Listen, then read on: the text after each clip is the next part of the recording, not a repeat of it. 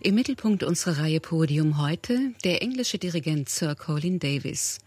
Wichtige Stationen seiner Karriere waren die langjährige musikalische Leitung des Königlichen Opernhauses Covent Garden London, zahlreiche Gastspiele an der New Yorker Metropolitan Opera, die Tätigkeit als Chefdirigent des Symphonieorchesters des Bayerischen Rundfunks, einem der Spitzenorchester in Deutschland, und nicht zuletzt zahlreiche Schallplatteneinspielungen unter denen die Beschäftigung mit den Kompositionen des lange Zeit fast vergessenen französischen Romantikers Hector Berlioz besondere Beachtung fand. Man konnte in den äh, frühen Jahren nur von der Musik lesen. Wir haben die Musik gespielt und sehr, viele Leute waren erstaunt, wie fantastisch das ist. Es ist so voller Energie und wow, es ist mir egal, ob er der erste einzige echte Romantiker war. Wahrscheinlich war er. Äh, oder er war ein, was sagen die Leute, ein Genie ohne Talent oder Talent ohne Genie oder er war ein Amateur, er war, ach Quatsch. In der Tat hat Colin Davis seit 1981 Konzerte der Staatskapelle dirigiert und Aufführungen in der Semperoper geleitet. 1990 ernannte ihn das Orchester zum ersten und bisher einzigen Ehrendirigenten. Hier in Dresden ist ein besonderer Klang. Ganz eigenartiges Orchester, weil es ist wirklich ein deutsches Orchester. Nicht aus Rassismus oder Selbstverteidigung. Es, es, es musste so sein. Während äh, die 40 Jahre von Kommunismus, äh, sie mussten nur die, die Kinder aus der Hochschule nehmen und die Professoren waren die Leute in der Staatskapelle. So, es war eine lange Tradition. Und es ist eine besondere Streicherklang da. Es ist sehr weich, sehr flexibel, sehr, sehr schön nicht aggressiv. Und äh, es wird so bleiben. Ich hoffe. Colin Davis, der in 40 Jahren zahlreiche Orchester rund um den Erdball geleitet hat, kann es sich leisten, Vergleiche zu ziehen. Derzeit ist er Chefdirigent des recht international besetzten London Symphony Orchestra, das ihm seit Beginn der 60er Jahre vertraut ist in London. Wir haben ein wunderbares Orchester, so gut gelaunt, so virtuos, so äh, flexibel. Und das war nicht immer so. Das ist eine ganz neue Sache in London. Äh, die London Symphoniker waren wirklich ein äh, verwegener Männerclub aber jetzt, die schönen Damen sitzen da, die Männer, die Männer müssen sehr viel angenehmer sein und am, am schönsten sind die Damen verdammt gut. und ich finde die, diese Mixtur von den Geschlechtern sehr, sehr wichtig. Die Männer bringen Kraft und Aggressivität und Besserwisser und so weiter. Und die Damen gucken skeptisch. Ich traf Colin Davis im Foyer des Hotels Kempinski, Dresdens Nobelherberge. Wir nahmen des Mikrofons wegen einträchtig nebeneinander Platz auf einem der zahlreichen Designer-Kanapés, deren Tintenbläue sich kühl, fast hochmütig abhob von den mit Stuckreliefs verzierten schneeweißen Wänden. Wir knabberten Gebäck, tranken Tee aus Meißner Porzellan und kamen auf die Anfangsjahre seiner Karriere zu sprechen. Studiert hatte Davis das Instrument Klarinette. Als Dirigent war er Autodidakt. Ein Meilenstein setzte für ihn das Jahr 1959. Er dirigierte anstelle des erkrankten Otto Klemperer in der Londoner Festival Hall die ehrwürdigen Herren vom Philharmonia Orchestra. Ich warte noch auf dem steinernen Gast, meinen Sie. klopf, klopf, klopf, klopf. Was wir sagen, es ist Zufall oder Schicksal. Was die Juden sagen, das Schicksal ist die Summe aller Zufälle. ist das wunderschön. Und das ist Gott. Und äh, ich konnte nicht dirigieren, aber ich war be so begeistert von Mozart, wie ich noch bin. Und äh, kam diese Krise mit Walter Leger. Und er war ein, äh, ein bisschen ein Hochstapler, sagt, haha, der Klemperer ist krank, der Giulini kann nicht, wir nehmen dann diesen Unbekannten. Lasst uns sehen, ob er den Kopf verliert. natürlich mit den großen Sängern zu arbeiten, das war Terror für mich. Ich zitterte. Aber trotzdem, Mozart hat gewonnen. Sir Colin, mich interessiert noch Ihre Liebe zur Musik. Die muss ja irgendwo hergekommen sein, irgendwo entstanden sein. Gab es in Ihrem Elternhaus eine, eine Förderung, eine, was?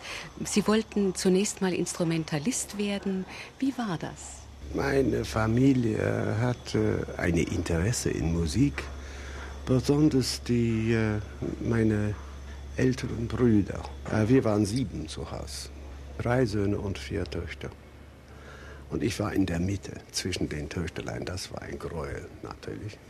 Aber ich habe stricken gelernt, weil ich musste die Puppenkleider für die Töchter äh, stricken. Und ich stricke noch komplizierte Sachen mit unzähligen Fäden und oh mein Gott, das ist Selbstfolter, Masochismus fast. Mit elf bin ich in das Internat in eine große Schule gegangen und die Leute haben mir eine Klarinette gegeben, weil meine Brüder waren da und sie haben gar nichts gespielt. Und sie sagten da, du bist der Letzte, du musst dann was spielen. Und dann plötzlich hörte ich zu Hause eine Aufnahme von die achte Sinfonie von Beethoven, gespielt von den Berlinen Philharmonikern und Hans Pfitzner. Und ich wollte Musiker sein. Und die einzige Musik, die wir hören konnten, das war während des Kriegs, war vom Funk. Und das war das BBC Symphony Orchester. Und der Dirigent war Sir Adrian Bolt. Er war ganz bescheiden. Und das war ein Ideal für mich. Sie wurden, äh, wann war es, 77, 78 nach Bayreuth geholt. Und sie wurden von der Presse stürmisch gefeiert als der einzige britische Dirigent Neubayreuths, der spontan mit den Klangrelationen dieses Hauses fertig wurde. Ein Zitat, ein wörtliches Zitat, Davis lichtete den Wagner-Klang deutlich auf, ohne ihn freilich durch Schärfe zu zerstören. Übrigens betrifft das eigentlich Ihr Dirigat allgemein. Gut, wie haben Sie sich damals auf Bayreuth vorbereitet? Es war eine sehr, sehr gute Inszenierung von Götz Friedrich. Habe, habe Sie teilweise gesehen dann? Gesehen. Naja, aber das war furchtbar schwierig, weil der Chor war auf einem Berg da und der Dirigent sah aus wie eine Ameise.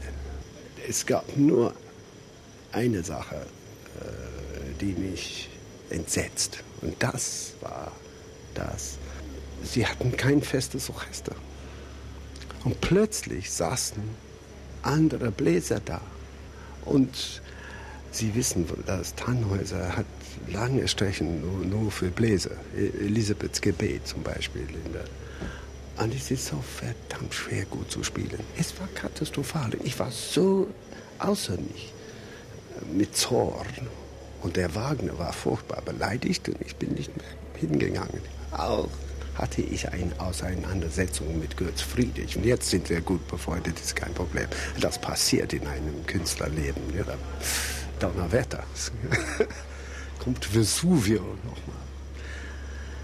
Und leider bin ich nicht mehr da äh, gegangen. Aber es, äh, ich war sehr, sehr glücklich, das einmal gemacht zu haben. Sie haben eben den Namen Götz Friedrich genannt. Ähm, ja, da fällt das Stichwort vom modernen Regietheater. Meine Meinung ist, dass die Oper heute vielleicht, nein, sie wäre nicht tot, aber Oper zieht wirklich ähm, viele jüngere Leute ins Theater, denke ich, mit Hilfe guter Regisseure. Wie stehen Sie als Dirigent dazu? Das, das ist alles okay, aber es muss verständlich sein. Man sieht manche Inszenierungen, die eigentlich nicht verständlich sind. Man braucht auch ein Buch dabei, um zu verstehen, was die Leute meinen. Aber die schlimme Seite ist, dass äh, manche Regisseure, sie, sie arbeiten gegen die Musik.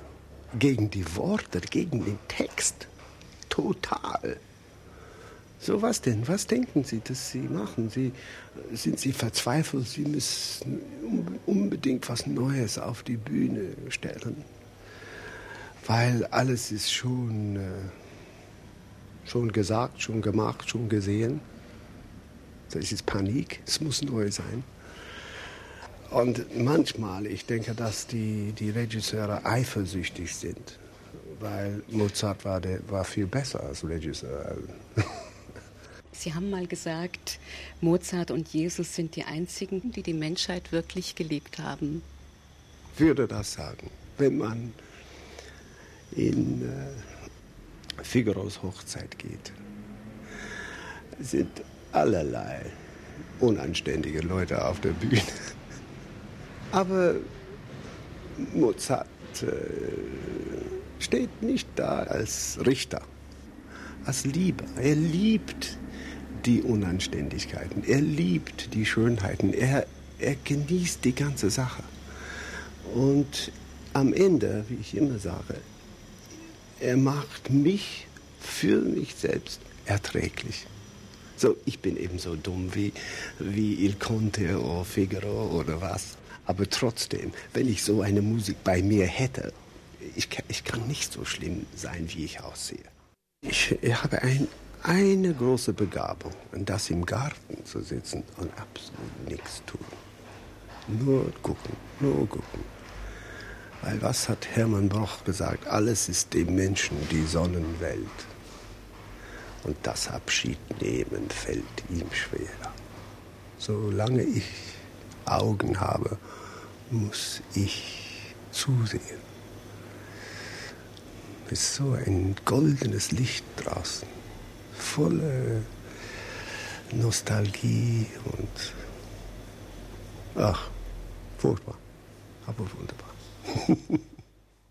Wenig ist bei diesem jugendlich wirkenden Gentleman, dessen 70 Jahre ihm nicht anzusehen sind, vom britischen Understatement zu spüren. Mir scheint Colin Davis eine typisch europäische Musikerpersönlichkeit zu sein, begabt mit französischer Nonchalance, italienischer Begeisterungsfähigkeit und einem Hauch grüblerischer Melancholie, die ja den Deutschen zugeschrieben wird. Sein Humor allerdings, um dessen Willen ihn seine Musiker besonders lieben, und seine äußerst seltenen Wutausbrüche, wir wissen Vesuvio, gelassen hinnehmen, trägt ein unverkennbar britisches Gütesiegel. Neben der Musik ist er allen schönen Künsten zugetan.